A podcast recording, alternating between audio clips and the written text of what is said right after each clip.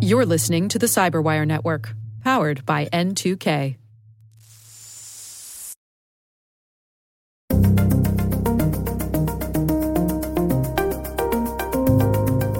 the majority of us won't be changing our primary email address anytime soon, or our phone number, for example.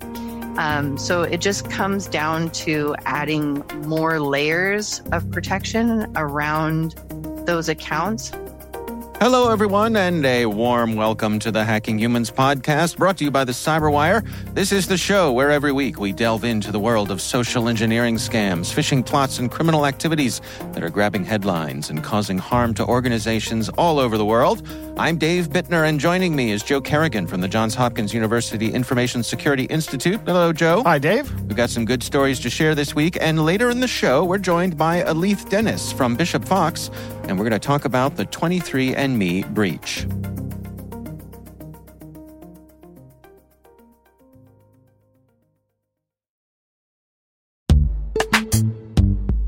But first, a word from our sponsors at KnowBe4.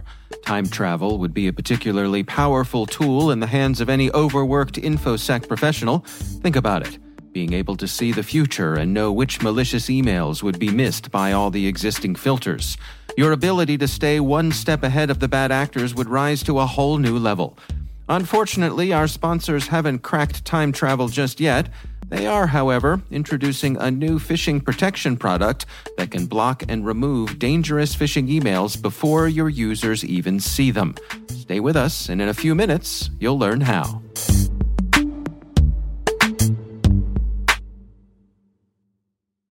Joe, before we dig into our stories here, we have quite a bit of follow up uh, yes. uh, this week, kind of clearing out the follow up folder. so, what do, what, you want, what do we got here? Well, the first one is from uh, from Michael, who wrote in about our catch of the day last week, which Mm. was the or la- last episode because this episode drops after the holidays. Dave. yeah, yeah, Um, but it was a voicemail purporting to be from Spectrum, right. and uh, Michael writes in, "Hi, Dave and Joe." Some more information on this scam. I live in southwestern Connecticut, and Spectrum does not service my direct area, but does service an adjacent locale. I receive quite a lot of phone calls about, quote, if I'm tired of high bills, speak to them about dropping down my bills, end quote, from a group professing to be Spectrum. Uh, this is despite the fact that a quick phone number search on the Spectrum site shows that Spectrum does not service my address, as well as the search on the site displays the, uh, the fact that my local number is listed as a Comcast number. Uh, they refer each other for service in the area when uh, when there's no service apparently. So in other words, he's saying that uh, if he were to put his number in, they'd say, "Nope, you're going to have to call Comcast." Mm-hmm. So uh, he goes on to say they may be calling all numbers in an area serviced by smaller ISP holders rather than targeting actual customers. Just like normal spam calls, it would result in a high number of false starts, given that they won't reach actual Spectrum customers or people capable of signing up for Spectrum. Uh, similar to this in my area is a lack of specificity as well. Uh, at times, they will only say that they are with your quote TV services, Uh, yeah, right? Right. Yeah. Hey, I'm from your TV provider. Right. Eh, who is that? We're from the government. right. Yeah. right. I, I've gotten these calls before where it's, hey, this is this is Bob from your phone company, Yeah. and I'll be like, oh yeah, what's my phone company? I, I'm immediately suspicious of these people. Uh, but eh, but they will only identify a spectrum when pushed to identify the actual company name. Uh, I think that any call from any cable company offering you discounts is as suspicious as a stranger with a golden fiddle. I will agree. Yeah. Yeah. I mean, it, it's all a numbers game, right? is. I mean, they're just spraying and praying. That's exactly what it is. In fact, they you know they may not even be. Uh, my thinking is some of these are scams, Mhm. right? Where there is no, it doesn't matter who you're with. They're they're just going to scam you. Yeah. But it could also be the uh, you know essentially what what Michael is saying. These are just spam calls right. to try to get you to switch uh, providers, and you may not even be able to switch to the provider. But you know the calls are cheap, Yeah. essentially free, really. Do you remember the early days of, of high speed internet when, when high speed internet was hard to get and it was a fancy thing and you couldn't get it everywhere? Yes. Remember that? I do. And I remember having it and loving it and being like what I thought was the coolest guy on the block, but Yeah. nobody else cared. So I had an office uh, in a place that, for some reason, would show up on some somebody's map. You know, so some service provider's map as being able to get high speed internet, but we couldn't. Right. We actually couldn't. When they came out and tried to run it, they couldn't. Just didn't work. You know. But I would get a call at least once a week from somebody promising me the world that you know, good news. We can install high speed internet. And I'd say, no, no, you can't. And they'd say, no, look, right here on this map I have in front. I'd say, yes, I know, but you can't. You can't. And so I just got to be like, after a while, I got tired of them and I said, have at it. Right. Good. if you can do it, I'm, I'm behind it. I, Right. Go ahead. Give it a shot. Give, you know, proceed. Right. Waste their uh, time instead of yours. right, Proceed and- and, let me know when you're done. Call yeah. me back. And uh, like a day later, they'd call. No, well, turns out we couldn't actually. If they called back at all, you know, they oh, Right. couldn't get it done. Sorry. Yep, I know. I know. Know. I told I tried to tell you that yesterday, but you just wouldn't listen. You right. insisted that you Right. could do it. you you were so excited to make the sale, that big sale. This is the one. This is the big one. So.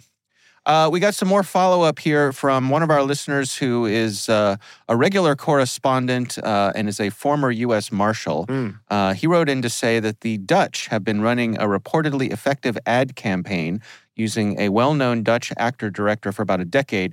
It's summed up as hang up, click away, phone your bank. Mm. I like that. That's that's good. yeah.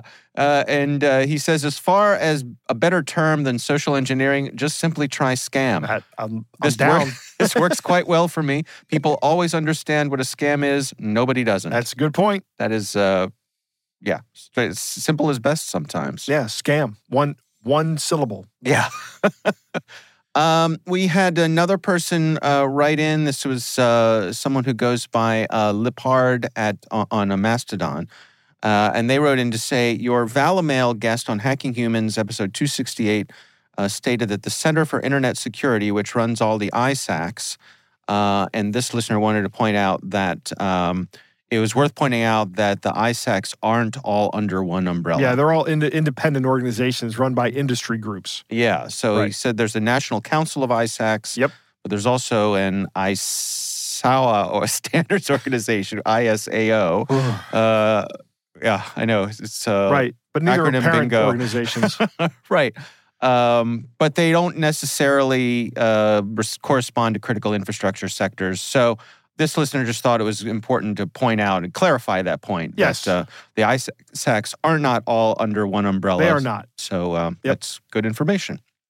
Uh, finally, uh, another listener uh, who goes by the online handle Zentalon, Mm. which I kind of like. Sounds like a space bad guy or something. Zoltan. Yeah, right. Right. Says your latest hacking humans discussion about corporate links and identifying scammer links.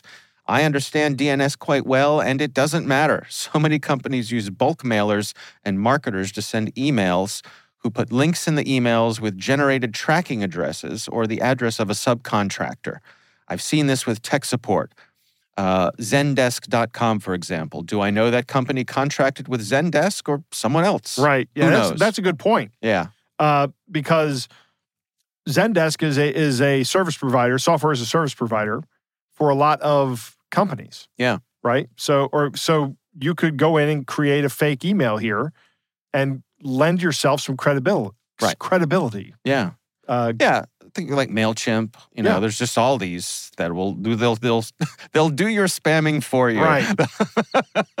yeah, they're on all the white lists too, by the way. right. Exactly. Well, because a lot of time you sign up for a newsletter that you legitimately want to get. Right. It could come from one of these providers where the the next account is sending out stuff that you don't want. Mhm. So yeah, it's it's complicated, but uh, makes a good point. So.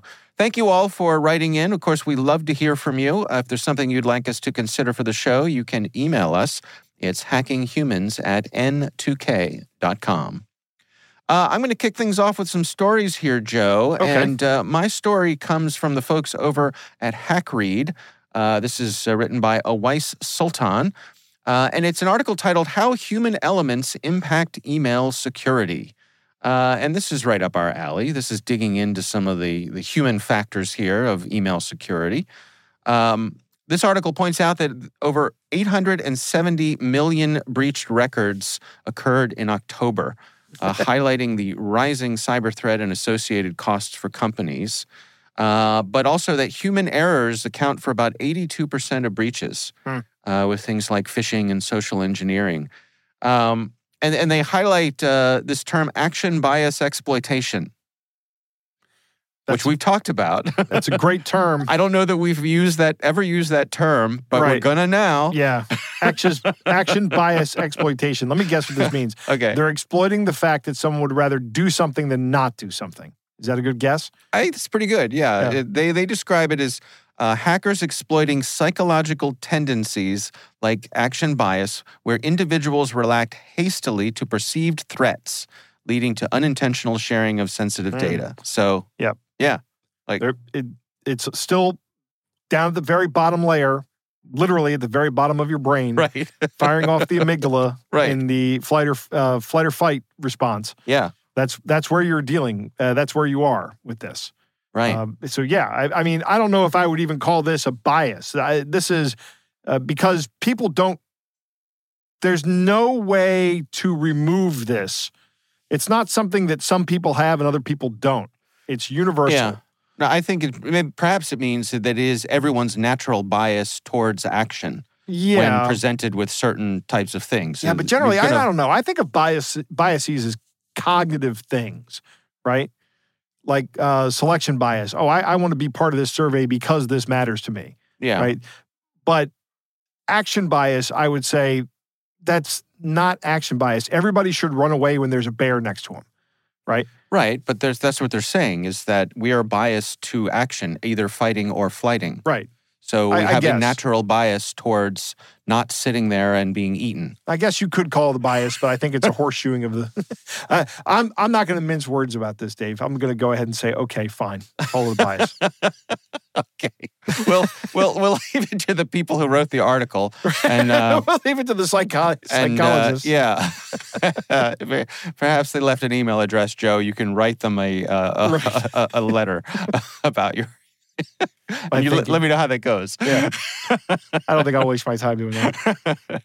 Uh, this article points out some strategies to mitigate risks. Of course, data backups. You know, you, you got to have data backups. Right. Um, they talk about um, email signature management. Uh, basically, not you know, don't give away too much information in your email signature. The p- things that people can use for social engineering, Right. right? Yeah. Uh, of course, access control, uh, restricting file access. You know, limited uh, for, to make sure that when accounts are compromised, uh, that uh, Somebody doesn't just walk in with the keys to the kingdom when they have one set of username and password. exactly, Yeah. exactly, Principle of least privilege is what we would call this. right, Um, right. You know, just you know, this this was something that um, I used to see all the time when I was administering a system. It was a, a document management system. It was called LiveLink. Now I think it's just called OpenText. okay, from OpenText, the company. And uh, by default, when people created these these document container folders, whatever you want to call them, they w- was like a pseudo file system on a website yeah, at this time. But uh, by default, when you created it, everyone in the organization had access to it. You had to go in and limit the access to the people you wanted to have access to. I see. So, you know, at, at the, at the time, I wasn't steeped in the security world as I am now. But were I to be to doing this today, I would say we're going to set that to no permissions, and you have to add Mm-hmm. the organizations you want to have access to this. mm-hmm. Um, and then we'll rely on group management to make sure people are in the proper groups. Yeah. Uh, because somebody moving from one group to another, they should lose access to the, the stuff they used to have access to that they don't need anymore. How do you feel about uh, time limits on on access? Because I think a lot of times somebody needs temporary access to something, Yeah, but a they lot end of times up they end up with it forever because no I one goes back and changes it. I will tell you the perfect example of that. Okay. uh, we would have CMMI audits, right? And we'd have auditors in our organization who would say, okay, we're getting ready for a CMMI audit. We need to have access to everybody's documentation. Mm-hmm. Show us your documentation. And they wouldn't do this all the time. They'd do it uh, like for two months out of every two years or something like that, Okay. or how whatever the periodicity was. But it wasn't all the time. So they would get access to everything on that server that I was just talking about, the LiveLink system, Ah. because that's where we kept all of our documentation. Yeah. Um, so yeah, I'm I'm I'm for it, Dave. Yeah. Uh, you know, I mean, I guess it depends. You know, worse in many cases, it, people won't even notice that it's there, and if someone needs their access extended, then they can. Yeah, they can just send an email or make a phone call. Right. I mean, it's not. That's the thing about uh, auto revoking access is that if if you don't need it, you will never notice it's gone. it's, that, it's like that joke about uh, you know the the folk guys in the server room. They're saying, "What's this thing do?" Say, "I don't know. Unplug it. See who comes and complains." That's right. We used to have that button or that joke. We'd say, "Push the button and listen for the screams." okay. Uh, moving on. they talk about uh, the importance of employee education. Of course, Oh, big yeah, fans of that. In fact, they call that the most effective defense strategy. Do they really? Yeah. Yeah. to teach employees about the cybersecurity basics, about threat recognition and response protocols, which I think are really important as well. Right. What do you do if something goes wrong? What do you do if you have clicked on a phishing link? yeah. Right. Right. You know that that's you got to tell people that. Yeah. And you got to have a culture where people don't feel like they're going to get punished Right. for it. Yeah, that's absolutely Then they'll try to hide it. And No, because if you if you dis- heavily disincentivize that, um, yeah, it's uh, it's bad news. Yeah. Uh, and then finally, uh, looking towards 2024, uh, in terms of an outlook, they emphasize that you should try to create a robust security culture through comprehensive employee training and awareness, uh, which will help enhance overall security posture and reduce human error induced incidents. One of the things So- that Perry Carpenter always says, Perry Carpenter, who has a show on this network, the Eighth Layer Insight Show, and is a frequent guest on our show. yeah, Uh, one of the things he says is, you have a security culture, whether you know it or not. that's right. that's right. So if you don't know you have a security culture, I can bet that your Right. security culture is poor. Yeah, Um, that's good. but I mean, that Perry said that, and I was like, "That's really good." Was, yeah, it's true. it's it's and it's very true. All right. Well, that's my story this week. We will have a link to that in the show notes. Uh, Joe, what do you got for us? I got two stories. One, since uh, uh, this is more of a follow up from the holidays, Mm. uh, but there is a product out there called a vanilla gift card, uh, which is uh, a a gift card that you can only use once. It's not reloadable. Hmm. Uh, but we were talking a lot about gift card scams last uh, you know last month. yeah. And in the city of San Francisco, their their city attorney David Chui or Chu, I'm, I'm not sure how you pronounce that, and I'm sorry for messing that up if I did, uh, but he is suing the issuer of these cards because their products contain lax security features on them. Hmm. Lax, L-A-X. Um, which I think is interesting. I don't know how far he'll go with this, how far he'll get with this. Mm-hmm. Um, it would be, uh, I think it would be great if somebody could be held accountable for this. But these people have had their cards just drained or, or essentially bought gift cards for other people. And uh, the, the attorney for the city of San Francisco, the city attorney is not not having it. Hmm. Um, what, what does the article say? What specifically he takes issue with? he takes issue with the the quote lax security features on the card packaging. Oh, okay. That's what he says uh, in the article. yeah. Yeah, according to the complaint, the gift card packaging allows for easy access to the card inside. Oh, So I see. People can get into the card, hmm take all the information off of it, put the card back on the shelf, and then let other people buy them gift cards. I see. That's how it works. Yeah, yeah, yeah. I, I you know, r- right before the holidays, I saw uh, some posting from uh, Brian Krebs, uh, Krebs on security, and uh, he had he was reposting some articles from a couple years ago that really outlined how the bad guys go after gift cards. Right. And, and one of the things he highlighted was how they can manipulate the packaging that they come in, do what they need to do, and then make it look like the packaging was not manipulated. So it sounds like this is that's along the same lines as what you're talking about here. Yeah. Um, you know, my thinking on this is that printing equipment is not all that expensive. Yeah. Uh, you could get something that essentially prints up new packaging for those gift cards that looks very similar, if not exactly the same, as the packaging that's on the shelf. Right. and you could do anything you wanted to to that card, put it in a new package, and put it back on the shelf. Yeah. Yeah. Hmm, interesting. What else you got? My second story actually comes from my good close friends at the IRS, Dave. okay. sure. So- did, you, did you send them a big gift basket over the holidays, I- Joe? I- we're pen pals, me and the IRS, oh, Dave. pen, pen pals. I all right. I understand. I understand. Sure. So uh, the IRS has a has announced that they are going to be providing penalty relief for about five million people on their 2020 and 2021 tax returns. Hmm.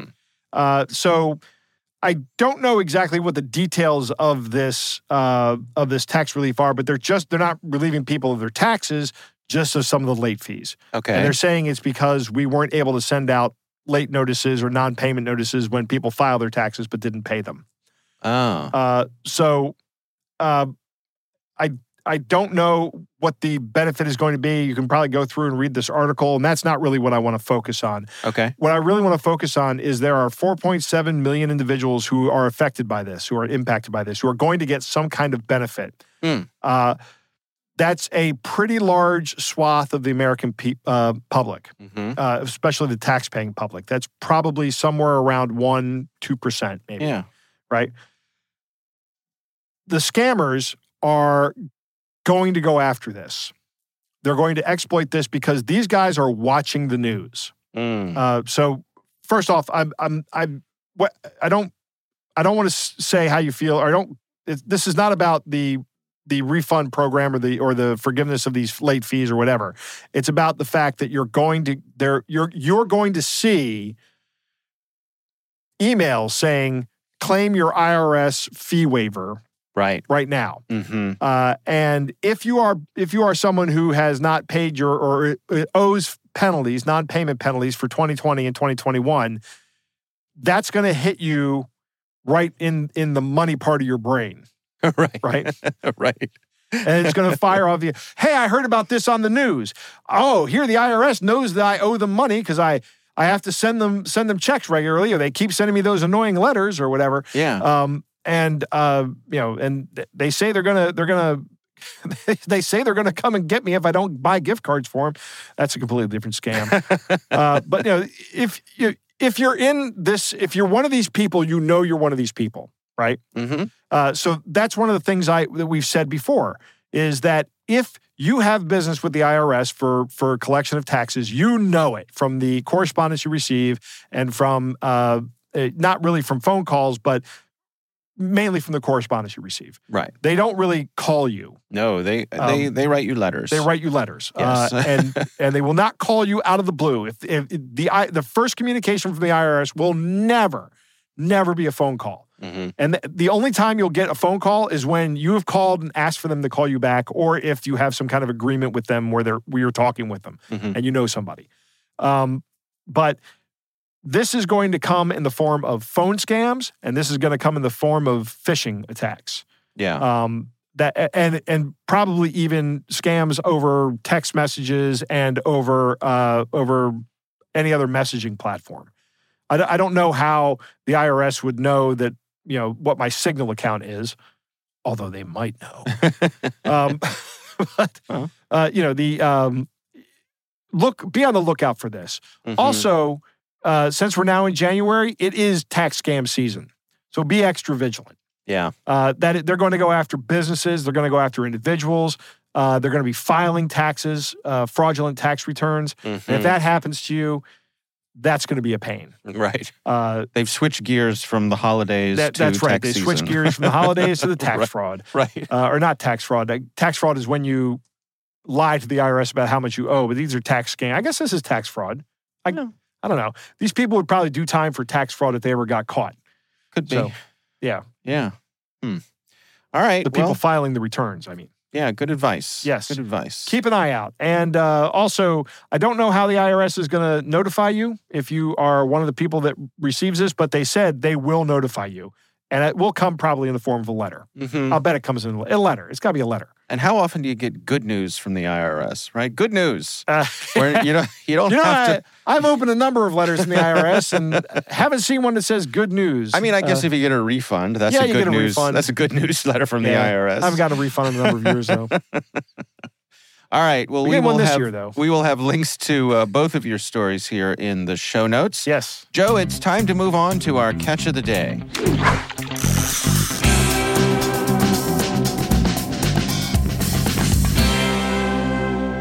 Dave, our catch of the day also comes from Mastodon, uh, from Dodo the Dev.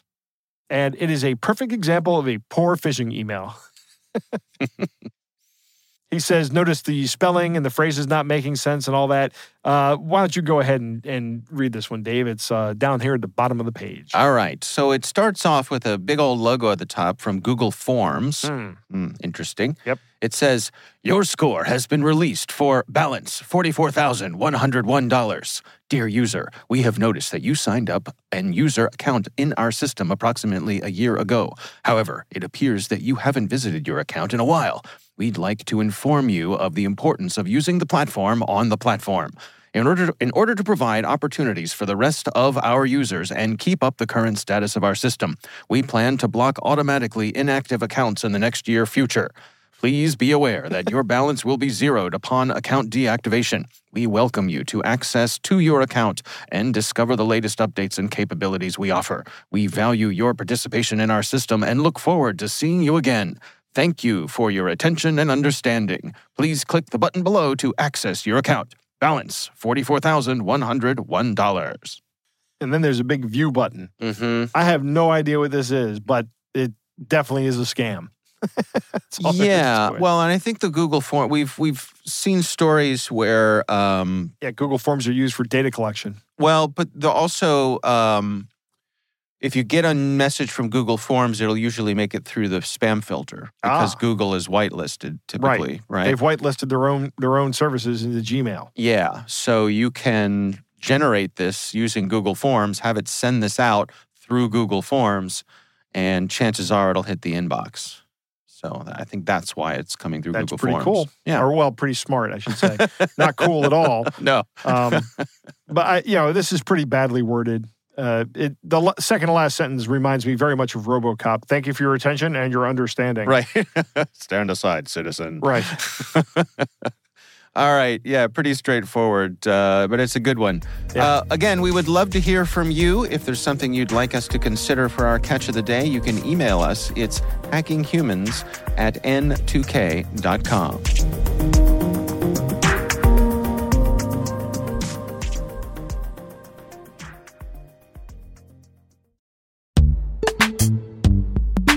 were talking about mitigating cyber threats to your organization before your users even see them.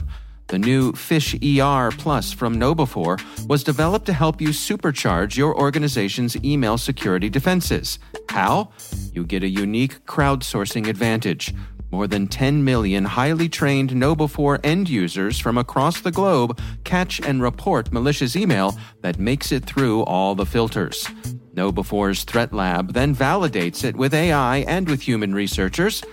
Fish ER Plus blocks phishing threads other tools have missed and proactively removes them from your users' inboxes.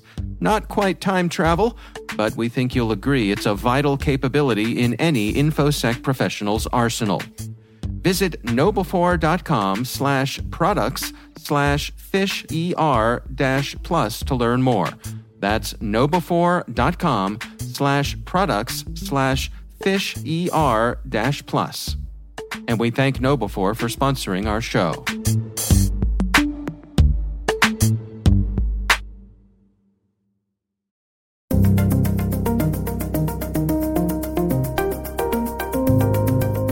Joe, uh, it is our pleasure to welcome to the show Alethe Denis. She is from Bishop Fox, uh, and we are talking about the 23andMe breach. So, uh, first of all, I describe this as a breach that has little to no fault for the vendor. And in this case, that's 23andMe, which is a little difficult for folks to understand. If it's their data that was leaked, then how are they not at fault? The reason that the data became accessible to the attackers was that those individuals with those accounts they actually had passwords that they were reusing on various other accounts. So while their information could have been breached from another provider of a service or app or account that they had and made public through that breach, all the attackers did here was take those passwords and see if those individuals had recycled those email addresses and passwords with their 23andMe accounts. Hmm. So was this a simple credential stuffing attack? From what we understand, yes. So the attackers were able to not only capture a large amount of account credentials through other breaches, but they were able to then systematically take those credentials and put them against the login for 23andMe's application or services. And then from there, they were able to see which of these credentials had a 23andMe account that used that same email address and password combination.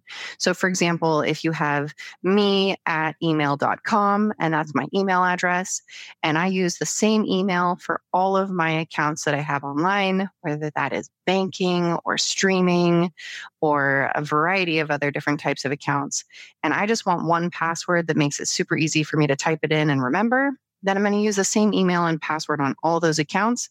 And since 23andMe is a little bit older as far as the internet is concerned, then there's a high volume of people that haven't ever updated their passwords since that was common practice it was very common practice for all of us to have a complex or long or complicated with symbols uh, type of password that may even be like eight or 20 characters long, but we were all using the same password on all of our online accounts.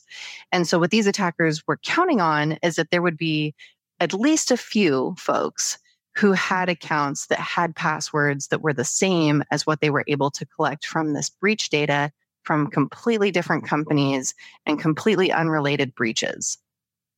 Yeah, it's a really interesting point about uh, how um, you know the 23andMe users uh, aren't probably logging in every day. You know, that's it, my my experience with those sorts of platforms is there's kind of a flurry of activity when you first sign up and log on because you, you kind of get flooded with all of this information about, you know, oh, who am I related to? And there's a lot of excitement, but then then it kind of trickles in after that. And so I, I can see people losing interest, not closing their accounts, but just not being active participants there. Yeah, exactly. It's one of those things where it was, you know, the new hotness a few years ago to get this test kit for your family to set it up for your siblings, for your parents, for yourself. And a lot of people did just that. They set their account up, they sent in their samples, they got their results, they shared the results all over the internet with friends, and then they sort of forgot about it. Um, so, with 23andMe and other uh, DNA testing and genealogy type websites, there is exactly that sort of set it and forget it type of mentality. Whereas with, you know, streaming services and banking, we get lots of reminders to update our passwords. And when new security concerns arise, those are the first things that come to mind because we are interacting with them on a daily basis. Now, it's my understanding that, that uh, something that made this breach even worse was that if the, the bad guys logged in, for example, under my account, they were also able to see a good amount of information f- about folks that I was genetically related to. Is is that on the mark there? Yes. So from what we understand, there were approximately 5.5 million accounts that were compromised through this brute forcing or guessing of the credentials using what was made available out there through other breaches. But from those individuals, there were about 1.4 million people who opted in to DNA relatives and also had their family tree profile information available, as well as other things like even their geographical location, relationship labels that they had assigned to people as far as how they were connected, their display names, birth dates, and any other like self reported location. So if they said, I live in this town, that would have been available to an attacker as well. Um, so people could, if they were able to access another person's account, see how they were connected to people, where those people were located, um, possibly as well as the relationship labels that had been assigned. Um, and what this does is it gives an attacker a really good understanding of how these people are connected and we could say that this gives an attacker the ability to answer a large swath of security questions, things like what is your father's middle name, for example. But it also gives attackers a way to create really compelling, convincing pretexts that they can use to elicit a very emotional response. And a lot of the times when we get scammed on the internet or we hear about online scams, we think of things like the gift card scam and this and that. But there's a whole nother layer of phone scams, especially where attackers will pose as a kidnapper. And they will actually call someone and tell them that they've kidnapped a child or a family member. And if that person is able to say, you know, this is your child's name and this is the school they go to, and any other data that they can collect by guessing the elementary school closest to this person or looking up the social media of, say, another family member who's a little bit more uh, free with what they share on their social media. This just gives added authenticity, seeming authenticity to that uh, scam. It makes the person who's receiving that phone call in the moment believe that this is accurate because they're saying all of this stuff that's true. So the question I have about this is there are 7 million people that had had their accounts compromised, almost 7 million. What percentage of the 23andme user base is that? Is that a my guess is that it would be 20%. I don't have the exact numbers, but I would guess it was a pretty large set of users. Uh, especially that volume, I would say it's a pretty large percentage of current account holders uh, because again these people would have to have active accounts in order for them to be accessed um, but i'm not familiar with exactly the number of users on the platform. Now it's interesting also that uh, after this breach occurred both 23andme and ancestry have kind of upped their game when it comes to the requirements for their users and and uh, login security right that's correct. I know that there is two factor authentication made available on the majority of these platforms. Um, that would take a little effort on the account holder's part to enable that and set it up. So in this case, I feel like there's going to be a large number of individuals, as we discussed, that they just set this up, you know, 10 or so years ago and forgot about it um, those people aren't going to be as vigilant in protecting their accounts. So these features are quite new and they may or may not know how they work, how to set them up, how to use them, or what the benefit is to them to set them up. Um, so I love that these companies are kind of taking the initiative to communicate the benefits and the uh, fact that these features are available now and encourage people to take action. But we all know humans will take the path of least resistance when given the opportunity. And I don't expect that a lot of people will take action swiftly to enable these uh, security features on any of their online accounts unless they are someone who has fallen victim to some kind of attack. Mm. So, is there anything you think that 23andMe could have done better, or do you think there's any culpability they may have in this? Uh, my initial thinking on that is no, but I'd like to hear what you what you think about that. In my opinion, and I will stress that this is my personal opinion, I do not believe that 23andMe did anything incorrectly or is responsible in any way. I do understand that the individuals who had the most information compromised opted in to share data between other people on the platform. So they were actively looking to connect with other people who may have been related to them or had some relationship or additional information about that individual's family tree or other people that they could be related to. And that is a little tricky because yes that person has access to that information because all of those other individuals that they're connected to as well as themselves opted into that but again, I think that there could be more layers of security around how this data is being shared, even within the platform. But at the end of the day, I don't believe that 23andMe is responsible for this particular uh, leak or breach of data because of the fact that these attackers gained access by guessing the passwords of the account holders using information that they got from a completely unrelated source. Hmm.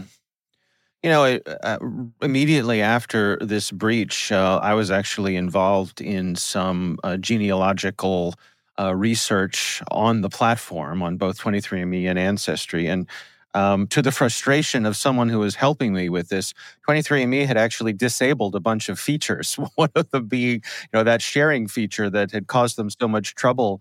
Uh, they turned the spigot off on that for a while, and uh, you know, understandably, but it was also slowing down folks who were, you know, trying to uh, trying to do some family research.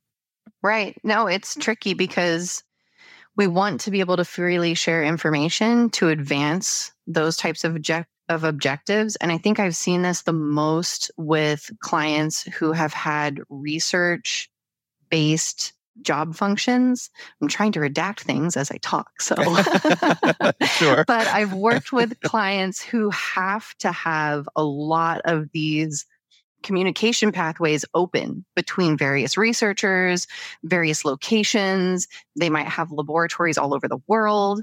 And so for them to be able to share research and to collaborate with other people who are focused on the same research, it makes it very tough to remain secure because they need these conduits to exchange data and information.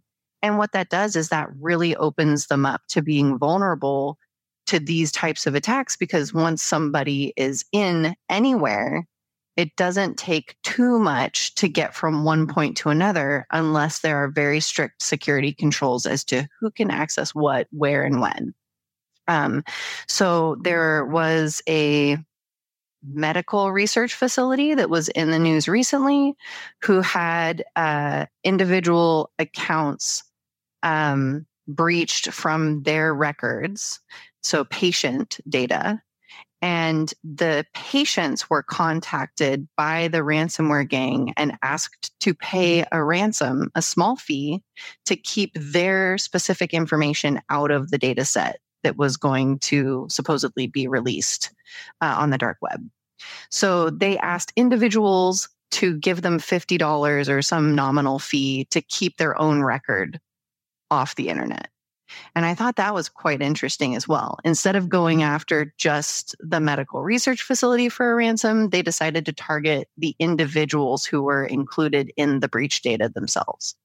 Now, I've, I've taken to calling those sort of low level uh, attempts uh, nuisanceware. You know, because it's not it's not going to change anyone's life, but uh, you know, I guess it's effective. They, they do it for a reason. I'm curious. Can you can you speak to the kind of immutable nature of this particular type of data? You you cannot change your DNA. Yes. And I know that there was a lot of fascination in the security community as to how this data was going to be stored, how it was going to be protected. And I don't know that in this case, uh, that the individuals who breached these accounts would actually have access to the DNA record um, because I don't know that the full, you know, DNA record is available just in the online platform. However, um, I also don't think that while we often tend to want to focus on the conspiracy theories and the sci-fi elements of DNA being leaked and you know having yourself cloned, for example, um, I feel like the majority of us really want to focus on protecting things like the shape of our face, our fingerprints, things that we now use to access things like our phones. And I believe that for high value targets, that might be a very high priority as far as concerns go.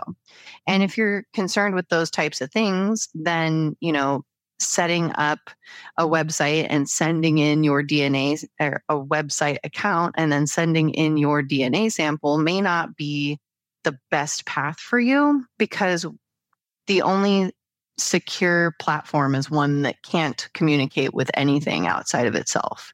So we're never going to reach 100% security on any of these types of services where you have individuals who are logging into accounts and you have that interconnectivity between different SaaS applications as well as locations and data centers, et cetera. Everything is vulnerable uh, in some way. But as far as protecting the way that your face looks for things like facial recognition on devices or protecting your fingerprints, which I mean, I saw The Matrix too, but that didn't look like a lot of fun having your fingerprints burnt off. um, I don't know that there's anything we can really do besides adding multiple different types of factors of authentication on top of those um, none of us are going to be able to change things like our social security numbers either. The majority of us won't be changing our primary email address anytime soon or our phone number, for example. Um, so it just comes down to adding more layers of protection around those accounts. And what I think is the best way to avoid these types of uh, social engineering, phishing, or scamming schemes that lift simply the passwords or one factor is to have something else that is a device or a piece of hardware that cannot be taken away from you, uh, but can be replaced or updated. So, universal second factor would rely on an actual device being you know plugged into your computer in order to allow access and i believe there are more online accounts that are enabling the use of things like YubiKeys and other devices that provide that U2F protection when it comes to authentication of a user when they're accessing an account.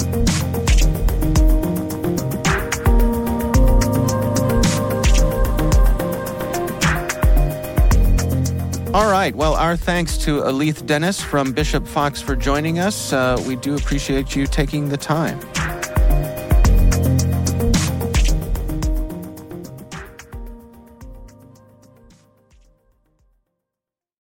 We want to thank all of you for listening, and of course, we want to thank our sponsors at KnowBe4. They are experts in helping users do the right thing through new school security awareness training.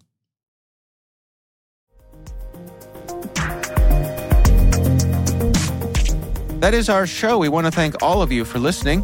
A quick reminder that N2K Strategic Workforce Intelligence optimizes the value of your biggest investment, your people. We make you smarter about your team while making your team smarter. Learn more at n2k.com.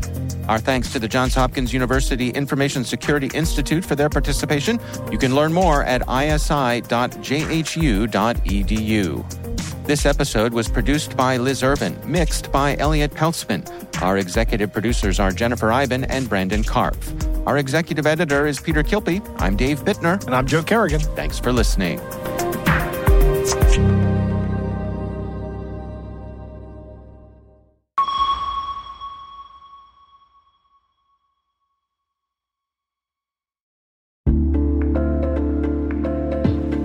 Hey, listeners.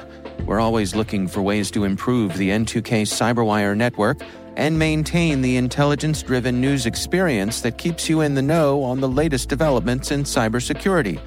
We've launched our 2024 audience survey and would love for you to take a few minutes to share your feedback. And hey, there's even a chance to win a $100 Amazon gift card if you complete the survey. Visit cyberwire.com slash survey. That's cyberwire.com slash survey and share your feedback now.